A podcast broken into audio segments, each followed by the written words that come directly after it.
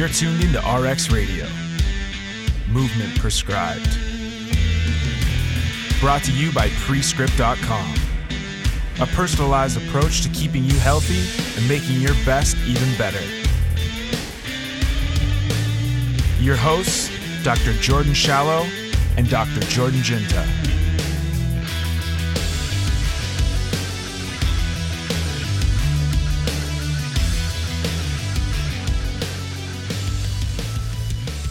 What's going on, guys? Welcome back to another episode of RX Radio. Um, you know, always lucky when we get to sit down with these guys. Um, you know, sitting down with Steph and Hade, uh, for me has been such a blessing over the last couple of years. Like, these dudes are just, they're just on another level, and to be able to call these guys friends is really like a blessing. Like, just you know, you sit back at at night when the when the reps are over and the and the weights are racked and all that, and you just get to kind of bullshit about books you've read or places you've been um, pretty lucky to be able to have these guys uh, as friends on the speed dial sort of thing. Uh, but really cool topic. They bring on their head coach of the nutrition, uh, hybrid performance nutrition, Francesco. Um, Francesco's just an ace. Like to me, uh, he's undoubtedly the leading voice in nutrition in the fitness industry. Um, and, and, like most smart people, he's super modest and keeps to himself. Um, but I'm going to pump Chesko's tires whenever I have a question. Um, Chesko's kind of in the network where I can just reach out and, and ask him, and he's always willing and and, and eager to help. Um, when it comes to nutrition, like we spent 26 hours in a car, me, Chesko, and Hade. We drove from well, they spent longer actually. They drove from Toronto to Windsor, picked me up, and then we drove from Windsor, Windsor to Columbus, Ohio, and then we trained at Westside, and then we got back in the car with like all of Hayden's worldly possessions, and we drove. Oh, fuck, I don't know. Yeah, like 26 hours straight shot through Miami. I say we. Hayden took the wheel for most of it, uh, but Chesko was second in command, and I was in the back asleep with the dog. Um, so actually, I, I, did nothing. I think I drove for like three hours. Um, but on that like 24 hour, 26 hour drive, uh, was able to learn so much about just nutrition and, and, and energy systems and stuff and stuff like you know I've read about this stuff before, but uh, it's it's it's always amazing to hear people who know so much who are able to relay so much. And Chesko is is definitely that. He's one of those. He's one of those sort of brilliant minds that gets to contextualize everything and, and bring it down to a level that's very palatable and also brings you up to a level that's a little bit more elevated. Um, so just great to like I don't know, just kick it around with with some good friends on a topic that I think is important now more than ever, and, and, sort of the value that nutrition coaching brings just outside of oh like write me a fucking diet, you know. Um, so yeah, aw- awesome time uh, chopping it up with these guys. You know, I've been working with hybrid nutrition now. Shit, it's almost coming on a year. I think January last year I started working with Ian Daniel, uh, one of their nutrition coaches, and I've been lucky enough to get to meet a lot of these guys and girls personally. Um, and, and you really can't miss one of their newer coaches, Simon Chang. He came to Vegas uh, with me, and we we hung out at the Olympia. He's you know another one of these guys that just operates on another level across the board. Like how you do one thing is how you do everything. Like the the reason the same reason they're shredded is the same reason they're smart is the same reason that they're organized and strong. Like they're just on top of their shit across the board, and and you couldn't ask for better coaches. So, you know, again, we don't we don't do ads on the show, right? Like I don't fucking sit here and talk about Best Buy and like or the middle of the show we break to some random fucking you know paleo whatever the fuck like. We bring on cool people that do good shit in the industry, and these are some of the best people doing some of the best shit, in my opinion. Um, it, you know, nothing, nothing but love for the dudes at Hybrid uh, Steph and Hayden, the whole team over there in Miami, plus all their team of coaches online. If you guys are on the fence about it, like I was 290 when I started with them, when I competed in June. I was hovering a little bit over two, or under 250 pounds, um, and it was one of my better performances on the platform. So, um, I mean, take it firsthand from me. Um, but yeah, head on over and check out hybridperformancemethod.com uh, uh, slash nutrition, I believe. Uh, put all the stuff in the show notes. Uh, great conversation, definitely worth sharing around. Uh, a lot of good points to be made, especially with the current trends in the industry based around nutrition. So, uh, yeah, without any further ado, uh, Francesco Catalano, Stefi Cohen, uh, Hayden Bowe, uh, and me, myself. Um, and yeah, just just a good chat. We'll see you guys next week.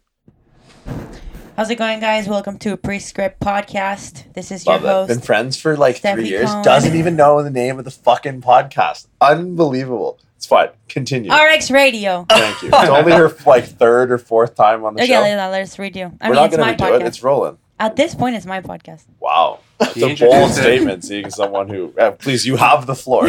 We needed a podcast, so we might as well just Go steal on. this All one. right, right? so already got the This is like my subscribership. fourth time here. Fourth time. You're a co-host at this point. People pretty, You're a recurring it's my segment. podcast. Welcome to the Mel Merv Griffin Show. Stefi Cohen. Welcome to RX Radio. This is your host, Stefi Cohen. Today on the podcast, we have Dr. Jordan Shallow, As per usual. Thank you. Hayden Bowe, and Francesco Catalano. Really interesting group of people here. Um, we wanted to come in and talk about a few things today related to nutrition. I was actually talking to Jordan recently about how um, I feel like we have things that we want to say here at Hybrid about our programs and about our our nutrition approach, but we don't really have a channel to do so. So that's why I'm I'm here stealing the show today um, to talk a few things with some of my uh, my teammates. Hello, Thanks for having us on the show. Yeah, Thank you. no. I'm just waiting for the animal segment for Steph to come on with like small alligators and tarantulas and shit. Um, yeah, no, I think a lot gets said behind the walls here that we you don't realize the value of it because the people you surround yourself with.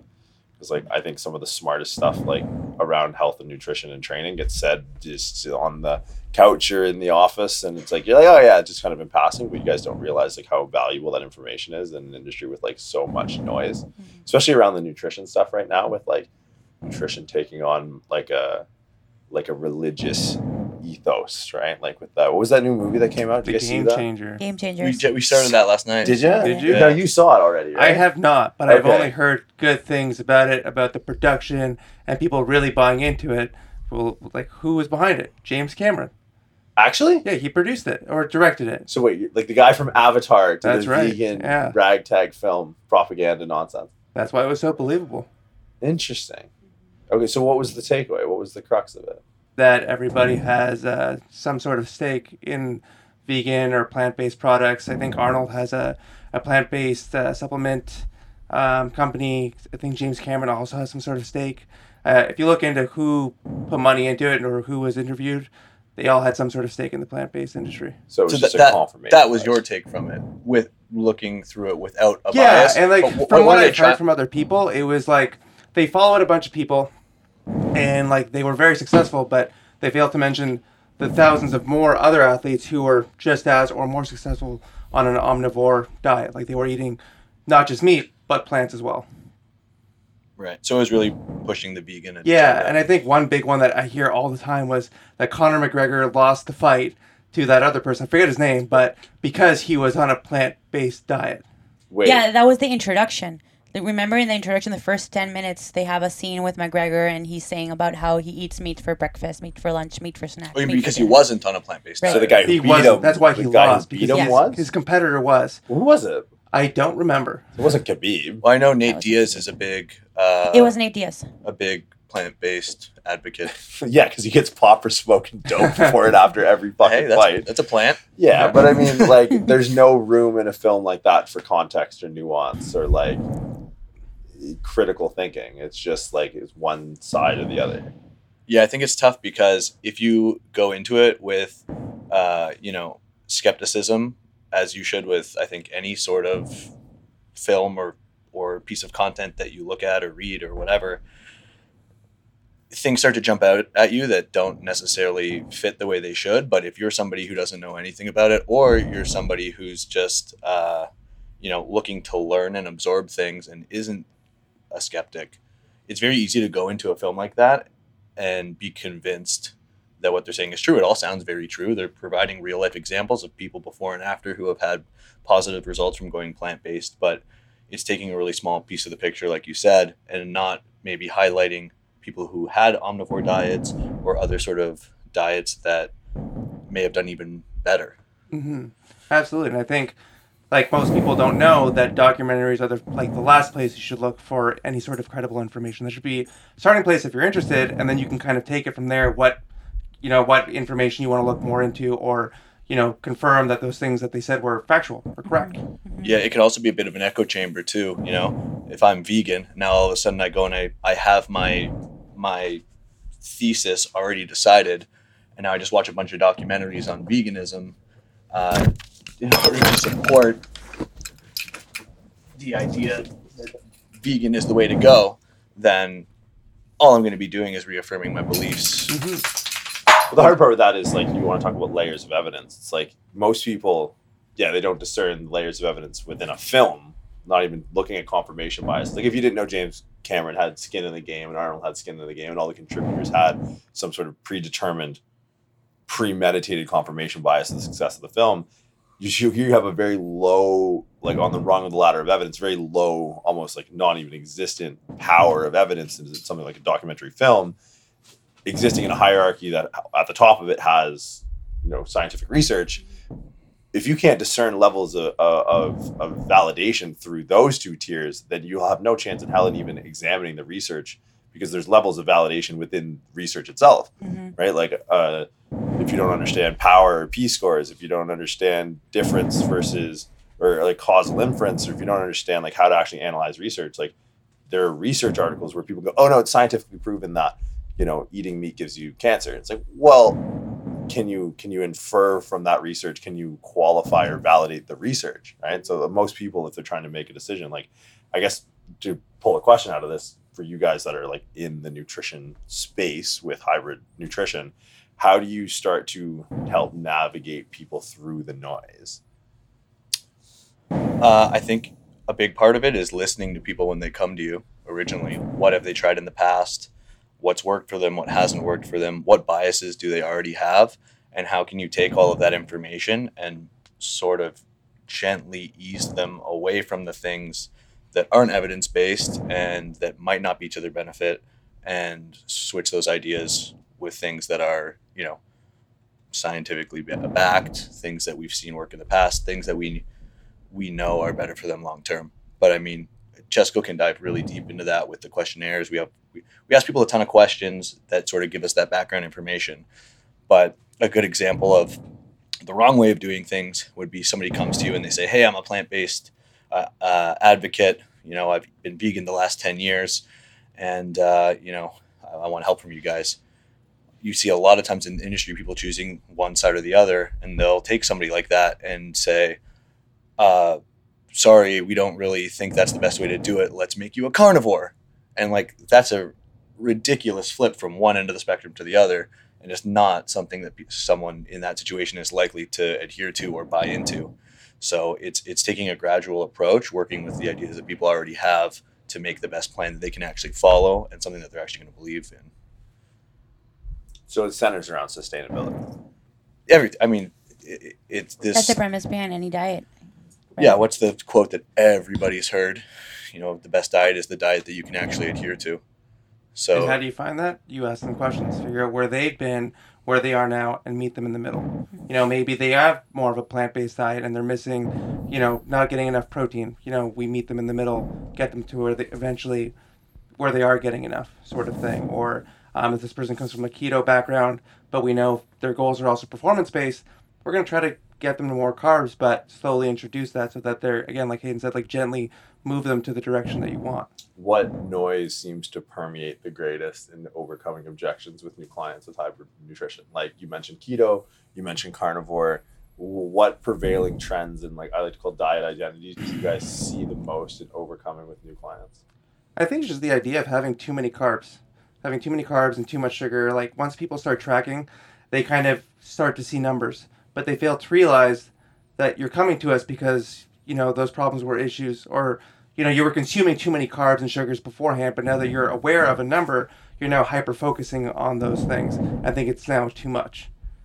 Yeah, I think I think uh, to add to your point, people have oftentimes never tracked their intake before, so they see a number like a starting number like 250 carbs, and they think that that's a crazy number, but in reality, maybe they were eating 350 carbs coming into that. They just had no idea. you know, or they show their buddy at the gym and they go, "Whoa, 250 carbs," they, who and their buddy has never tracked either. Yeah, to be honest, You know. 250 sounds like a big number. You don't know anything. Yeah. 250, man, that's more than 200. That sounds like a lot. It's a lot of ones. yeah.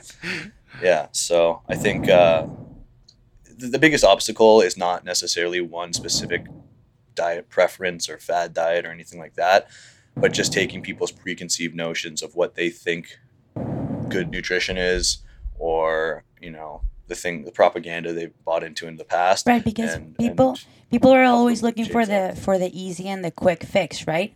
I think that as consumers, everyone is responsible for one what kind of information they're taking in, two how they're interpreting that information. You know, there's so much there's so much out there and it's just like how can you discern what's true from what's not, right? And in the end, I think for me it's like one of one of the things that I've I've learned through just getting better critical thinking is like all right first of all who is presenting that information like who is talking to me what kind of um, authority. yeah what kind of authority they have and, and what's their why are they talking to me about this particular topic? Are they trying to sell something to me? What are their biases? And in that process you know you, you can you can see like why you can get to a conclusion about like why they're talking to you about that particular subject and what what their ultimate goal is with it.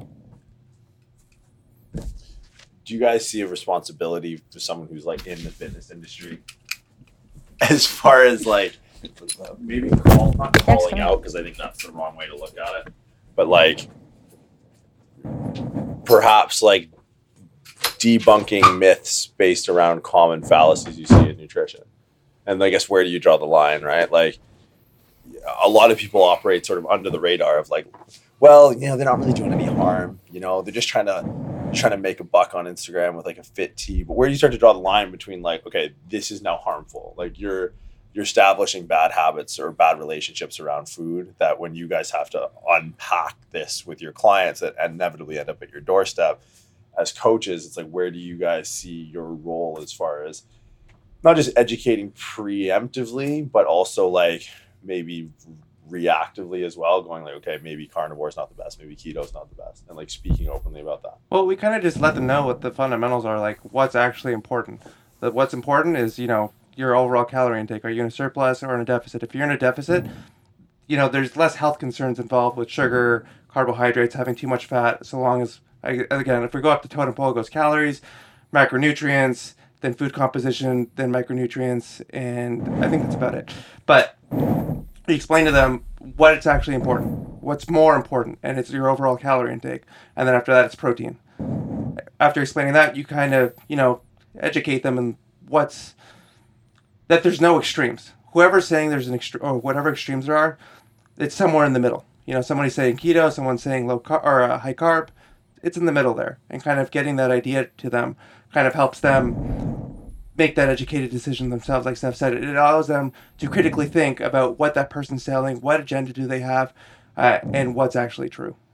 I think also the advantage that some of these extreme diets have is that they almost present themselves like you're by by being involved with them you're in on a secret and i think it's just like any sort of conspiracy documentary or whatever you want to believe that these things are true because you're like oh this is a cool thing that i'm in on that other people are not in on yet or the, the, the vast majority of people are not in on yet.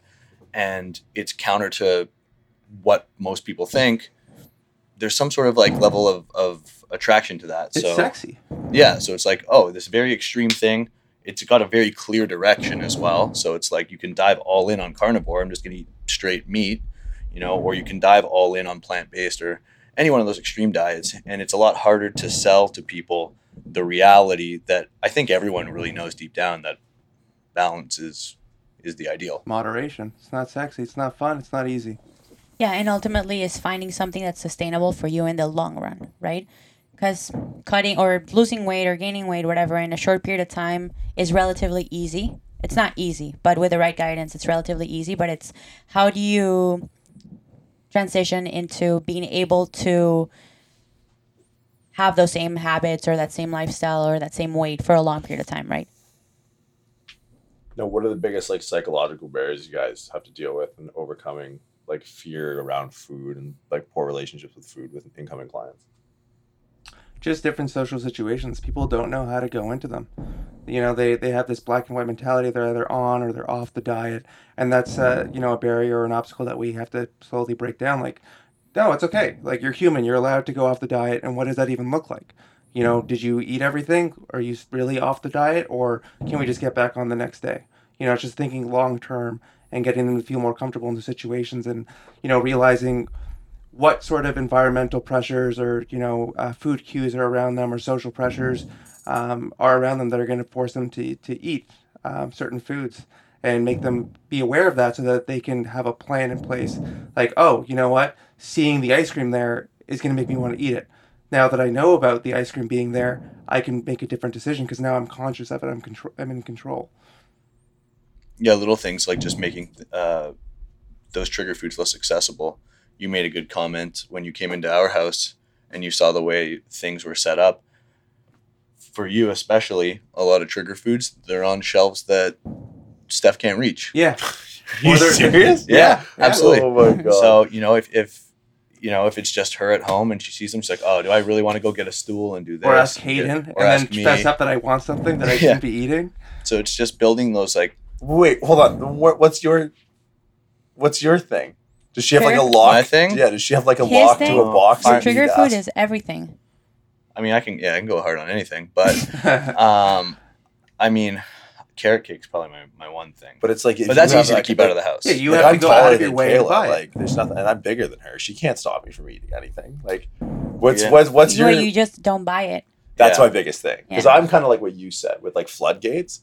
Like, I watch this household. It's what time? what time is it? It's like, It's what, like noon Noon. 12.30 You were One getting into the Halloween chocolate. i had one After, yeah, but, see, I'll that's, have one but every the time I big walk by difference. it. That's the Yeah. big difference. So I go one, I'm like, excuse me a second, and I run to the bathroom with it, and I just sit there. you done in there? Yeah, in a minute, and I'll eat the whole fucking bag. You see why, and Steph kind of alluded to it, or you did, by who's going to stop you. It's, it's the social pressures. There's people here.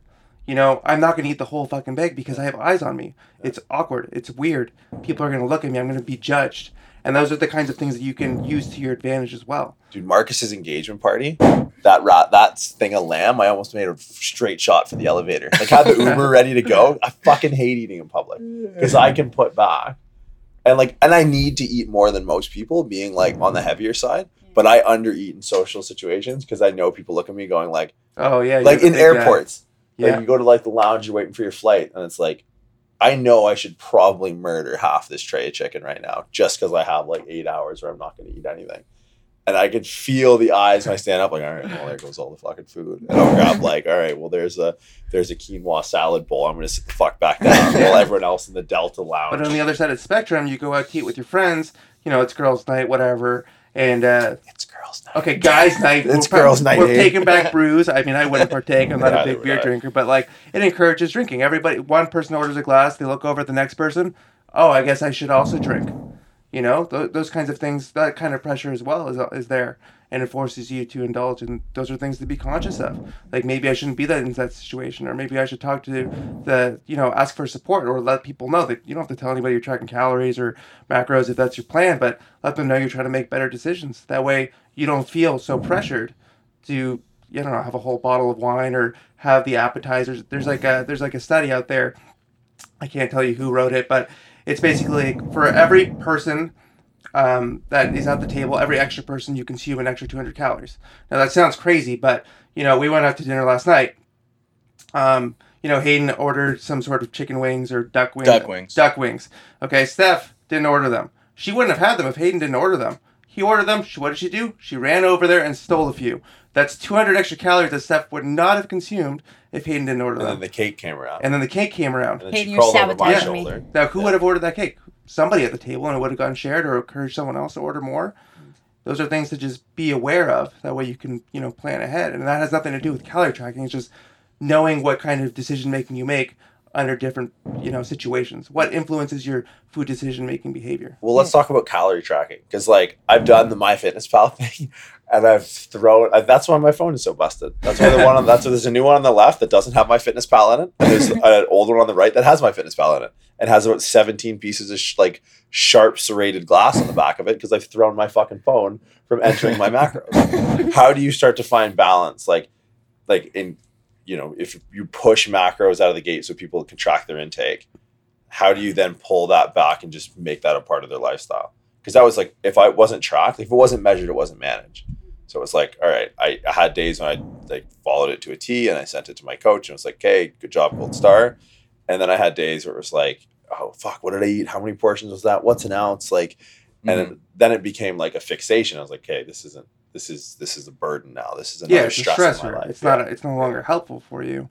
And like everybody, I think should track at least for a few weeks to get an understanding of what they're consuming, what they've been consuming, and just get an understanding of the different calories in different foods. You know, like when did you like know how many calories in a bowl of cereal or a protein bar? Like you had no idea. I- Right? I, I remember when I when I first started tracking years ago, my go-to meal when I would come home from school was literally the largest bowl of pasta that I could physically eat. I would get to a point of discomfort, honestly, and then go lie on the couch and just lie there till I could function again. And you know, I was like, oh, that's totally a normal thing to do. Until I started tracking, I'm like, damn, that's like uh, I'm eating like 150 carbs in pasta in one sitting. Probably like a thousand calories you just put back. Yeah, exactly. So I, I, I like what you said that I think everyone should do it at some point, but where I think the industry has gone a little too far in the tracking direction is that they're saying that's a lot of people are saying that that's the only way to do it. You saw that with the IFYM craze, people eating all their carbs in Pop Tarts and all that nonsense. Luckily, there's a lot more voices in the industry that are, are correcting that. But I think that we should look at tracking as one of many tools that we have in our, our arsenal of things uh, that we have access to Mhm. to to form better habits. The way I see it is tracking is almost like the starting point. It shouldn't be seen as the journey or the destination. It's just the starting point to dieting. It's like dieting 101. Know what your calorie requirements are. Know how much you consume in a day. Know what a portion size is for rice. Know how many carbs there are in rice or in the foods that you eat the most often. You know, it's just kind of like a starting point. And although it is super annoying for most people and it is cumbersome and it's a lot of work, at the beginning, I think it pays off to do it for several weeks, a couple months maybe. Um, but just look at it like that. It's just the first thing that you need to do. And, And then you'll transition to something different that is more sustainable in the long run, that doesn't stress you out, that doesn't take so much time. For sure. And, and you also have to be realistic with your approach in the beginning, too, right? It's like look at anything that's difficult. You know, Chesco is doing the equivalent of quantum physics in dieting. But you're not going to take somebody who's never learned addition and be like, hey, why don't you jump in there with Chesco and solve this this problem? It makes no sense, right? So tracking is is the first step to understanding, you know, what it takes to build up to to someone who can now realistically intuitively eat you can look at a serving size of meat and say, oh, that looks like about this much. I know roughly how many carb or protein and fats in it. You know, I know how much I've been eating the rest of the day, and you can have the freedom to make choices on the go instead of jumping into your phone every two seconds to check if something fits. But it's intuitive based on objective on an objective amount of calorie that you've measured and tracked in the past, right? That's how you get the understanding for it. yeah. because there's i think there's a misconception about what intuitive eating, eating is right like people think intuitive eating is to eat when you're hungry until you're satisfied and i mean there's a lot of things going on in your brain and hormones that trick you into thinking that you should be eating when you shouldn't or that you should, should be eating more when you should be eating less you know what i mean And that's what I was talking about before, like what sort of things influence your food choices and your behaviors. Mm-hmm. And you're right, intuitive eating, it's difficult because you have to understand, you know, that hunger is often lying to you. Or maybe, you know, your your hunger signals are triggered by, you know, again, for me, the candy that was in the the, the, the office there. I wasn't actually hungry. I didn't feel like I had it. I needed it right beforehand, but seeing it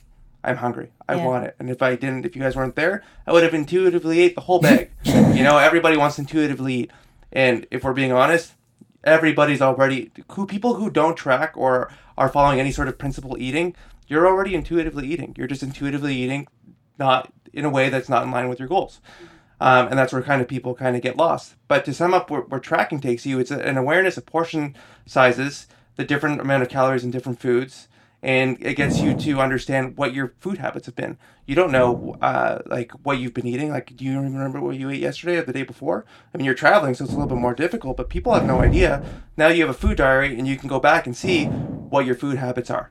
How many foods you're actually eating in each day. I mean, everybody's already eating the same eight to twelve food choices every single day in and out. Again, you're a different case because you're traveling, but at least now you can understand where those calories are coming from, why you're not gaining weight, or why you're losing weight, or you're you know you're just weight maintain, maintaining your weight, weight neutral. This whole conversation really started at home when I was preparing my breakfast. My usual breakfast, what I always have my oatmeal with frozen berries and a scoop of animal protein powder. Um, and I told Chesko, I'm like, man, I think that one of the reasons why I feel like the, the hybrid nutrition message isn't getting through as well as the training is because people aren't looking at me living the lifestyle. And Chesco goes, What do you mean? Like, you are living the lifestyle. Look at your breakfast. And I'm like, Yeah, but I didn't truly track it.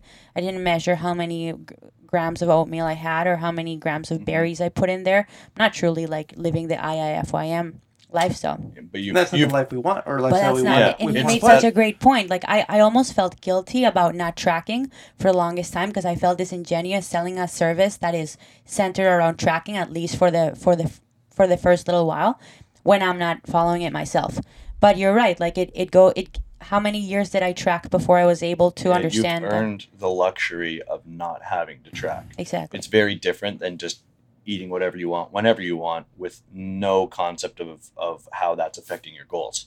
You know, you, you everything you do is calculated. Mm-hmm. But like my point with you in the house was like you didn't earn the ability to not track because you tracked. You earned it because you've ingrained new behaviors. You know, you changed up your environment. I went through your whole kitchen with you, and we look around. There's no food on your counters. You can't see anything visible. There's none of those food cues. The fridge is, is closed. Obviously, the cupboards are super big and, and high. Like all your foods are super high up. Like I said, you have to get Hayden or you have to get a chair and you know possibly be ridiculed because you know little Steph can't get her snack. Um, but like there, there's nothing in there, and I open the cupboards. There's like I don't know. Hayden has a whole bunch of weird uh, different versions of granola. There's like six different bags of different flavors that I didn't even know what to do with. And here I am. I left a snack, couldn't find anything. Open the fridge, like there's just fresh vegetables. It's difficult. Like how are you gonna intuitively gain weight in there? You just can't. And so. I look at the way she prepares her meals. There's a protein, there's a carb source, and there's micronutrients.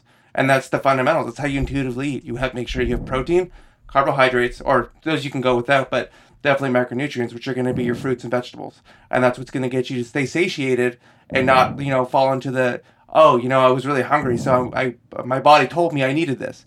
Your body told you needed that because you're not eating around your appetite and you have these food, these, things that are influencing your food behaviors. You know? Yeah, I think it's a lot like training, right? Like I'm to the point now where it's like, yeah, like I, and distribute programming and stuff like that, like just like nutrition, like where you feel disingenuous. But it's like you get to the point where it's like I can keep an inventory over my training. It's like I went we squatted yesterday and like I knew based off the travel I did and my training session last time and like where my squats have been the last couple of weeks. It's like here's a rough estimate of where I need to be. Now for years it was like either RPE based scaling or some sort of tracking system of my Mhm. strength where it's like okay linear or block or undulated or you're using RPEs or you're using like Prilepin charts or whatever you want to do. But now I know an almost an intuitive way of training, but it's intuitive based off of years of objective calculations of like, okay, this is where my strength is. Like I'm not gonna eat a salad one day and go like, oh, why aren't I lean tomorrow? Just like I'm not gonna like bench heavy one day and go, why aren't I bigger or stronger the next day? And it wasn't Right. until I started looking at it through that lens, like it's pretty much the same thing. It's like the goal isn't to be dependent. Like technology is a good tool, but a better master. And I think what a lot of people do is they ruin the subjective experience of food by objectifying it too long. Like I love going out to dinner and not having to worry about like I'm to the point where like I've worked with you guys enough to know like okay if I'm gonna go out to this restaurant it's Italian it's okay I'm probably not gonna have as many carbs earlier in the day because Italian food has a lot of carbs and probably some more fat in it Mhm. so like I'll I'll regulate my intake based off that similar to like what I would do with training and just being able to keep an active inventory. Like what gets me now is like the step counter thing. Because like I like walking all like most people don't look at me and think that but I just like it again Mhm. it's just like going outside because you just grew up outside. But i see people like pacing around with step counters going what the fuck are you doing man? Like you're ruining the subjective experience by chasing an objective number. Yeah, I think, I mean, again, it's a tool that we can add to the arsenal to create an overall healthier lifestyle. Do I think that you should be glued to your step counter and, and you know, going out of your way to to build your day around getting steps in? No. But if you can ha- wear a step counter and it's a it's a reminder to you to be more active, so you take an extra walk. You know, you you instead of sending your dogs in the backyard, you take them out on a walk, or you you know you get up when you're when you're bored or you have time uh, where you need a break at work instead of taking a nap you know those are little things that can can go a long way. When you take somebody who's getting 5000 steps a day and now just through a few little reminders they're getting 10000 steps a day or 12000 steps a day which seems like a big number but it's totally realistic and and and manageable to maintain that's that's something that can make a big impact on your overall health long term it's a lot more uh, And your weight loss. and your Yeah, weight loss make it a We'll lot talk. easier. Let's talk about that after too. yeah But I think ultimately is about how do you how you utilize the tools to change your your your uh, lifestyle, right? Yeah. Like before we started using the Fitbit, we we maybe got like 3,000 steps a day. yeah Then we started using the Fitbit, We've got up to 10, 12,000 steps a day, but we learned about like kind of how many walks we need to take and how long they need to be in order for us to reach that step count or even how much we need to walk inside the gym or whatever, right? But the biggest thing there was that you were now aware of what your previous habits were. Mm-hmm. I mean, you you didn't know. You had no idea that you were only getting three thousand steps a day, and like like you could do that just walking around the gym during your workout. That's not a whole lot of activity. It made you Mhm. aware, Yeah. and it goes right back to tracking. It's the same thing. It's yeah, just going I to don't make use you the aware. Fitbit anymore. Yeah, because now you've ingrained those habits, and then you get those steps like whatever way or without the Fitbit, you don't know you don't Exactly. need it anymore. I It's just think ingrained behavior. an important distinction to make is that what people think is intuition is not really intuition. Your intuition is built up of all the little bits and pieces of information that you've been taught or things that you've heard over your lifetime. So you ask somebody if they think they have a healthy diet, they're automatically going to think back on what they've been told a healthy diet cons- it co- constitutes a healthy diet, and they'll tell you yes. And then they tell you what you're eating, and you're like, the reality might surprise you. Or you ask somebody if they're active. How many people tell you that they're active people when in reality they're going to the gym for an hour, four days a week, or five days a week? Like that's a very, very, very small and concentrated level of activity that doesn't make you an active person. Mm-hmm. So I think, like you said, it's understanding your old habits and how you change them that allow you to create a better understanding and a new level of intuition. Whereas if you just go based on what you feel based on zero context, that intuition is nothing. That's why there's an obesity epidemic, and that's why so many uh, health issues, the instance of health issues are rising, is because intuition left unchecked is not good. It's So not, the new it's not the goal is is to get them to a new level of intuition that is in line with their goals, that is sustainable. And that's the big hmm. key. Like what's actually realistic? What can you actually do and how can we work towards that? Or what's realistic now and let's build on that. Like for the example that Hayden said, like five thousand to ten thousand. Doesn't sound like a lot, but someone that's been sitting down all day doesn't have anything to do, that's a whole lot. Let's start at seventy five hundred and then work your way up. And then once they're starting to move more, yeah, okay, we don't maybe we don't need the Fitbit. If it's making you fucking neurotic, or you have to look at it, or like you have to get out of bed, or you're about to go to bed, you see you're only at nine thousand, you're gonna get up and do another thousand. Maybe we stop using the Fitbit, or you know, we, we address that. Like, but we have to have those conversations. And like for me, like last time I was here in uh, Miami, um, I was running on like four hours of sleep, and I knew that my Fitbit was tracking it. I refused to look at that at the number of hours of sleep because I knew that would get in my head. You know, I could either wake up and tell myself I'm feeling good, or see the number and like, oh, I know if I get less than seven hours of sleep, I'm gonna feel like trash. If I look at it, it's gonna make things worse. Refuse to look at it. I looked at it three weeks later when I got back, and I'm like, how did I survive? But like, you have to know that about yourself, like what those objective d- measures are going to do for you. Like, I, this is unrelated, but related. But the scale, for some people, that's a trigger, and that's something we can work on. But if you know, seeing the number that you that you weigh each day is a trigger, maybe get someone else to write it down for you, sort of thing. Or maybe we don't use that that sort of thing. Like data is great, but some people just can't handle it. Well, it's only useful if it's going to change your behavior for the positive, right? Mhm. Like, it's no different than someone. you like, can hey, explain that, and people still have the preconceived notion like this is number means this. Mm. I failed, or this isn't good. You know, and sometimes you just can't. You know, you have to pick and choose your battles. Yeah, well, I mean, don't use, and we we'll talk about this in the clinical setting, where it's like you don't use advanced imaging unless it's going to change the treatment outcome. Like, if the outcome's still going to be like, all right, we'll just try and do better next week, then it doesn't really matter in the short term as long as it's trending in the in long term in the right direction. You wanted to talk about weight loss? Weight loss and In uh, regards to steps, steps. Yeah. So let's talk about uh, NEAT. Yeah, that's sort of a buzzword. Neat. I just what non what is it Non-exercise non-exercise activity thermogenesis. Oh. which is kind of funny. Like you hear people say neat, it's not exercise, but here you are going on purposeful walks trying to burn calories. That sounds like exercise, Yeah. which is fine. That- That's a different argument, but you know, it's a big part. Like people don't realize that you have way more potential to burn calories throughout the day than you do in that what thirty minutes to two hours in the gym. I mean, being a powerlifter, I maybe do five to six reps. You know, maybe accessories ten to twelve, and that takes me thirty seconds. Then the rest of my time sitting on my phone. You know, I'm burning maybe 100, 130 calories. It's not a whole lot. People estimate 500. Their Fitbits are tracking it. Tells them they burn 600 calories. Not happening. You know, you can get up, move around, and you can burn. I, I think that the for I think they say like 10,000 steps. Like it's about 500 to 1,000 calories extra per day that you're burning, depending on the person, your size, genetics, and you know male, female, all those things. It determines that. But it that's about the number that you get 500 to 1,000. That, That you is don't so have to much. do. That's yeah, that's significant. huge. Yeah. If you can either eat that for for performance, right? You can have an extra 500 calories to fuel your workouts or whatever.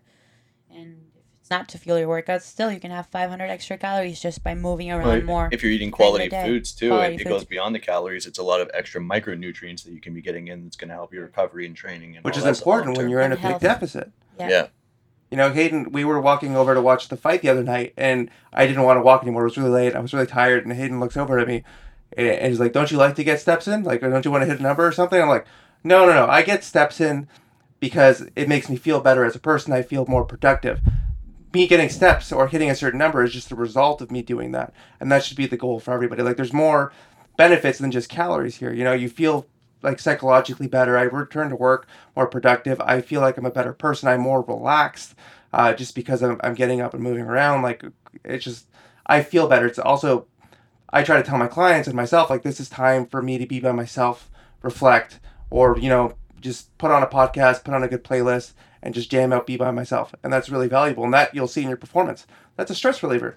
That's a big like modality right there that people aren't taking advantage of. And if you can get people to see it as more than just a way to burn extra calories, they'll be more incentivized to, to move. Or like you said, like instead of being hung up on the number or trying to hit a certain number, they're now just looking to do it for themselves for other benefits.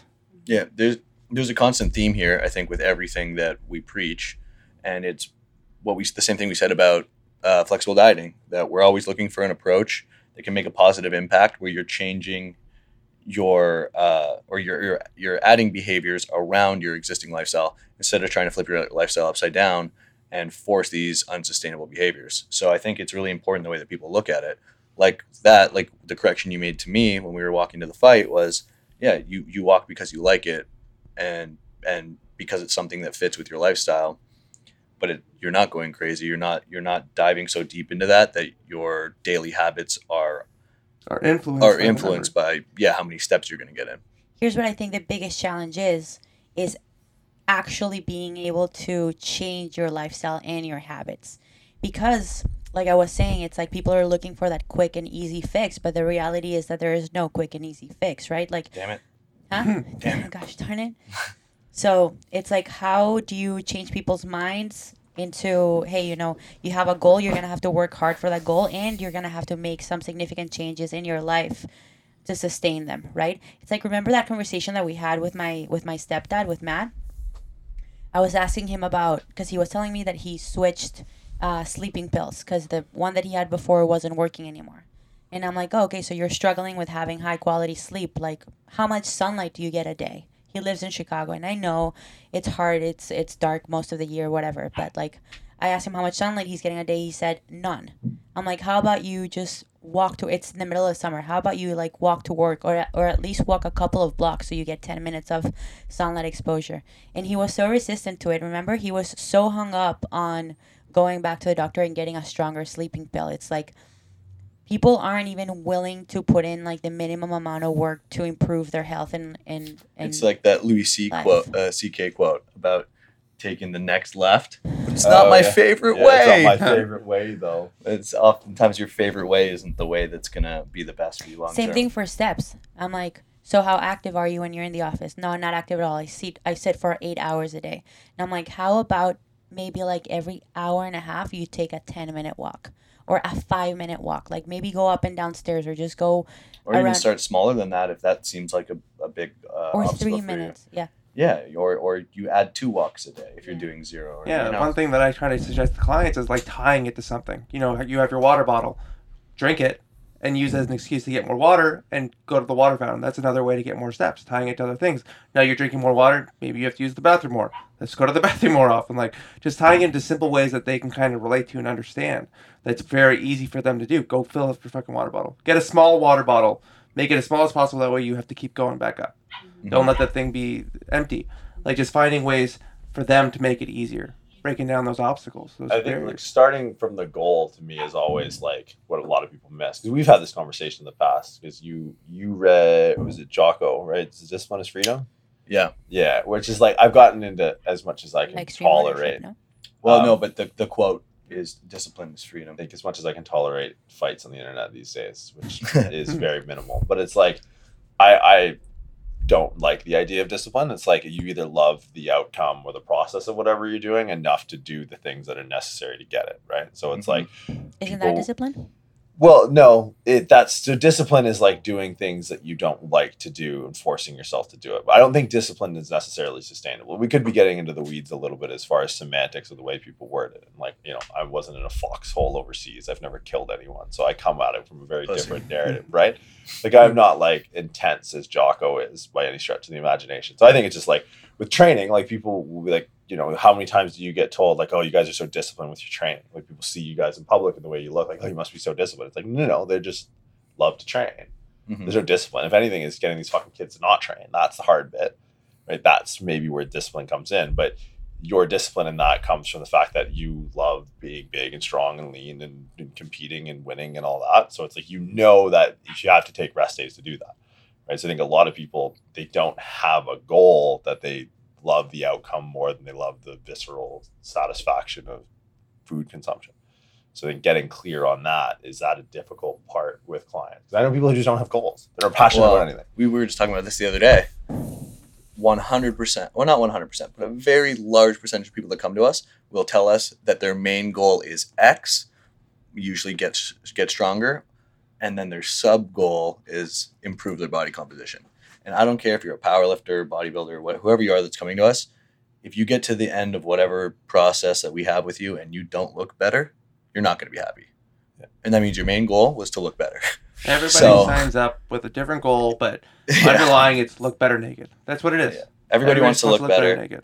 They can put 50 pounds on their total, 100 pounds on their total. If they don't have abs when they leave us, we're getting We a did bad something review. wrong.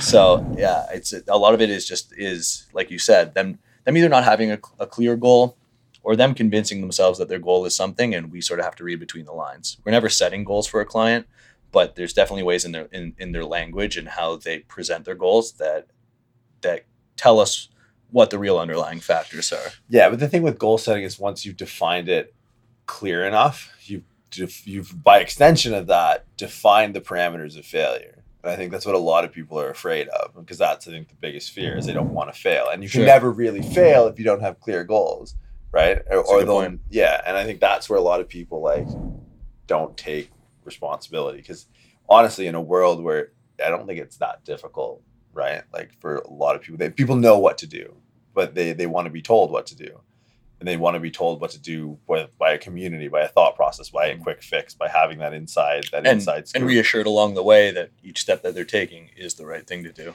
yeah, but what you guys are doing is you're putting the onus and responsibility back in their hands, which is like I mean, I mean, sure, it's a bold but move. you know, why are they failing? You know, it's important as a coach to ask those questions, like, what's stopping you? Why did that? Why was that an issue? And if that issue wasn't there anymore, would that have still happened?